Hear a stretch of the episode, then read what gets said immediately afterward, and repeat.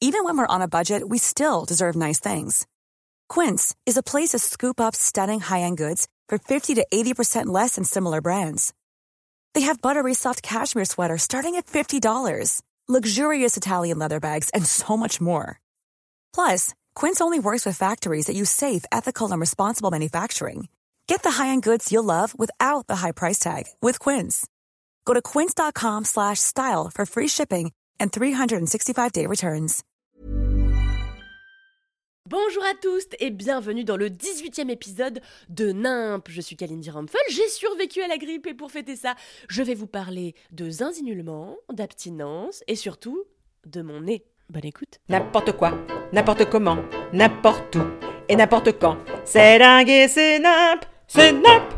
Que vous savez comment s'appelle le pépiment de la mésange Non, car vous n'avez aucune ambition ornithologique, vous êtes vraiment médiocre, merde Vous apprendrez donc que la mésange zinzinule. Moi, quand j'ai appris ça il y a une semaine, ça a vraiment changé la face de ma vie. Plus rien ne sera jamais pareil désormais, je vous prie de le croire. Écoutez, j'ai appris ça car moi j'ai un précepte dans la vie, c'est de ne jamais dormir. Voilà, c'est un choix. Au lieu de me reposer et ainsi avoir une espérance de vie d'au moins 40 ans, je consomme toutes sortes d'émissions, pas toutes très glorieuses, on va pas se mentir. J'aimerais, vraiment j'aimerais être cette femme qui se lève à 6 du pour faire un footing et manger des energy balls à la spiruline, mais je peux pas, déjà parce que j'ai pas de spiruline dans mes placards, et ensuite parce que cette nuit par exemple, j'ai pas passé 6 heures à regarder une série documentaire Netflix ô combien édifiante sur la condition humaine, vraiment un programme que nous envirait André Malraux lui-même et qui s'appelle Too Hot to Handle ou Séduction haute tension si vous êtes un manant qui regardait les émissions en français. Alors l'idée de Too Hot to Handle, c'est que des mecs et des meufs super sexy qui sont obsédés par le cul sont tous enfermés dans une maison incroyable entre gens euh, bah sexy quoi.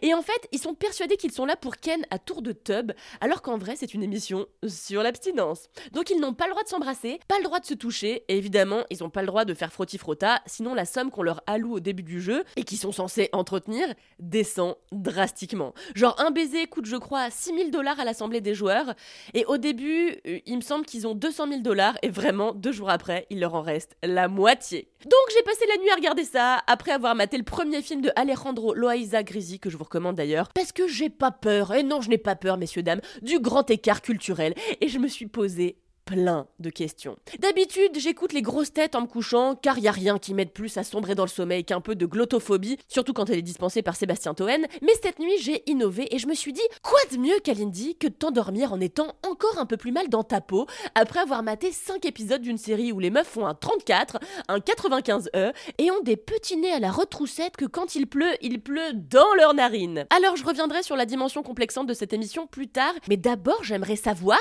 si ces individus sont riches à fucking millions pour cracher sur 200 000 dollars simplement par amour pour la glotte d'autrui Je veux dire, c'est la seule explication valable pour pas réussir à canaliser ses pulsions pendant deux putains de semaines, quoi. Il serait condamné à rester dans le jeu pendant trois ans. Je veux bien, euh, mais deux semaines, je pense qu'on peut tous économiser un peu de nos fluides corporels quand il s'agit d'après gagner suffisamment d'argent pour payer nos factures d'électricité. Enfin, je, veux pas avoir l'air d'une personne vénale, mais il y a des limites au désamour pour la thune, merde Du coup, je me suis demandé si on n'était pas, en tant que téléspectateur, peu naïf et je me suis dit est-ce qu'en fait ils seraient pas vraiment des gens obsédés par le cul mais plutôt des militants anticapitalistes déguisés? Qu'est-ce que vous pensez de ma théorie? Du coup, pour que ça marche, la production évidemment a choisi un casting de gens hyper sexy, selon nos standards de beauté archaïque bien sûr. Parce que c'est vrai que s'ils avaient pris Philippe Poutou par exemple, ça aurait pas eu le même impact. Bon, sinon j'étais un peu déroutée par le fait que les années passent, les saisons de séduction haute tension s'accumulent, mais qu'on a toujours les mêmes profils de gens. C'est-à-dire que ce que l'émission nous dit, c'est que pour être considéré comme super sexy, il faut être hyper mince, avoir des gros seins et un bon cul pour les meufs, et être hyper musclé pour les mecs. Du coup, je trouve ça un peu étonnant de la part de Netflix de continuer à nous mettre ces standards de beauté là, et de ne jamais proposer d'autres corps, et d'autres orientations sexuelles aussi, mais ça c'est un autre débat. Donc pour ça, je retire 100 points à Serpentard. Non mais franchement, c'est vrai, je suis ressortie de ces 5 heures de programme avec l'envie immédiate d'aller me faire liposucer, et surtout l'envie quasi irrésistible de me programmer une rhinoplastie. Vous le savez si vous me suivez sur Instagram, je suis ce qu'on peut appeler un individu à fort potentiel nasal, c'est-à-dire que l'appendice qui repose au milieu de mon visage, je peux m'en servir comme d'une arme, quoi, tout simplement. C'est vraiment une sorte de dague. Que dis-je de katana? Euh, Que dis-je c'est un cap Que dis-je c'est un cap C'est une péninsule Et j'ai l'impression du coup que Too Hot Handle me crie depuis ma télé. Moi, madame, si j'avais un tel nez, il faudrait sur le champ que je me l'amputasse. Moi, mon nez, c'est le grand complexe de ma vie.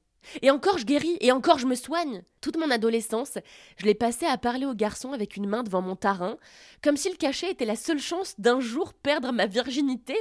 Et de mes 12 ans à mes 18 ans, j'ai eu qu'une seule obsession, me le faire raboter. Et puis quand j'ai atteint la majorité, j'ai décidé que finalement j'allais vivre avec. J'aimerais vous dire que c'est parce que j'ai déconstruit mon complexe et que je m'assume tel que je suis, mais ce serait vous mentir de manière éhontée. La vérité, c'est que la seule chose qui me retient de pas foncer à la clinique des Champs-Élysées, dépenser 5000 euros pour faire refaire mon pif, c'est simplement que j'assumerai jamais, je crois, le jugement des autres, les réflexions sur ce changement drastique, les commérages et le déclin forcé de ma santé mentale qui en découlerait. Je conserve donc cet appendice en plein milieu de mon visage, ce qui me vaut au moins une fois par an une réflexion de la part d'un trou du cul frustré dont je croise malheureusement la route. Par exemple, l'année dernière, un gars m'a demandé une clope en sortant d'un club et je lui ai dit non parce qu'il y en a marre, merde, ça coûte 11 euros. Et il m'a répondu très gentiment Vieille meuf, va, c'est même plus un que c'est un escalator.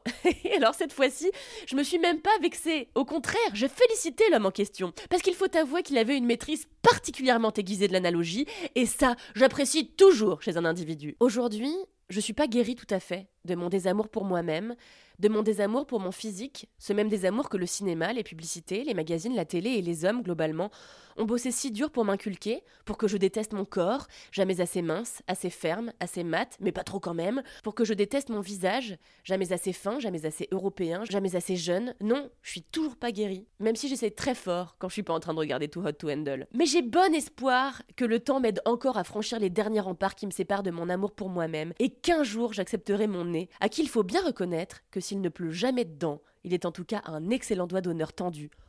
J'espère que vous avez aimé ce 18e épisode de Nimp. Si vous avez aimé, n'hésitez pas à laisser plein de commentaires sur Apple Podcast. N'hésitez pas à liker un petit peu partout, à faire des relais sur Instagram, ça m'aide à survivre. Et puis n'hésitez pas non plus à vous abonner à mes autres podcasts. J'ai évidemment 4 quarts d'heure avec Camille Lorente, Louis Petrouchka et Alix Martino. Et bien sûr, le seul avis qui compte, mon podcast cinéma que j'enregistre tous les vendredis pour mademoiselle.com. Je vous souhaite en tout cas plein d'amour pour vous-même dans votre vie, putain. Si je vous souhaite un truc dans l'existence, c'est bien ça, ça et un peu d'argent quand même. Et en attendant le prochain épisode, je vous demande de me rester fidèles et amoureux et moi je vous dis adieu. N'importe quoi, n'importe comment, n'importe où et n'importe quand. C'est dingue et c'est nimp, c'est nimp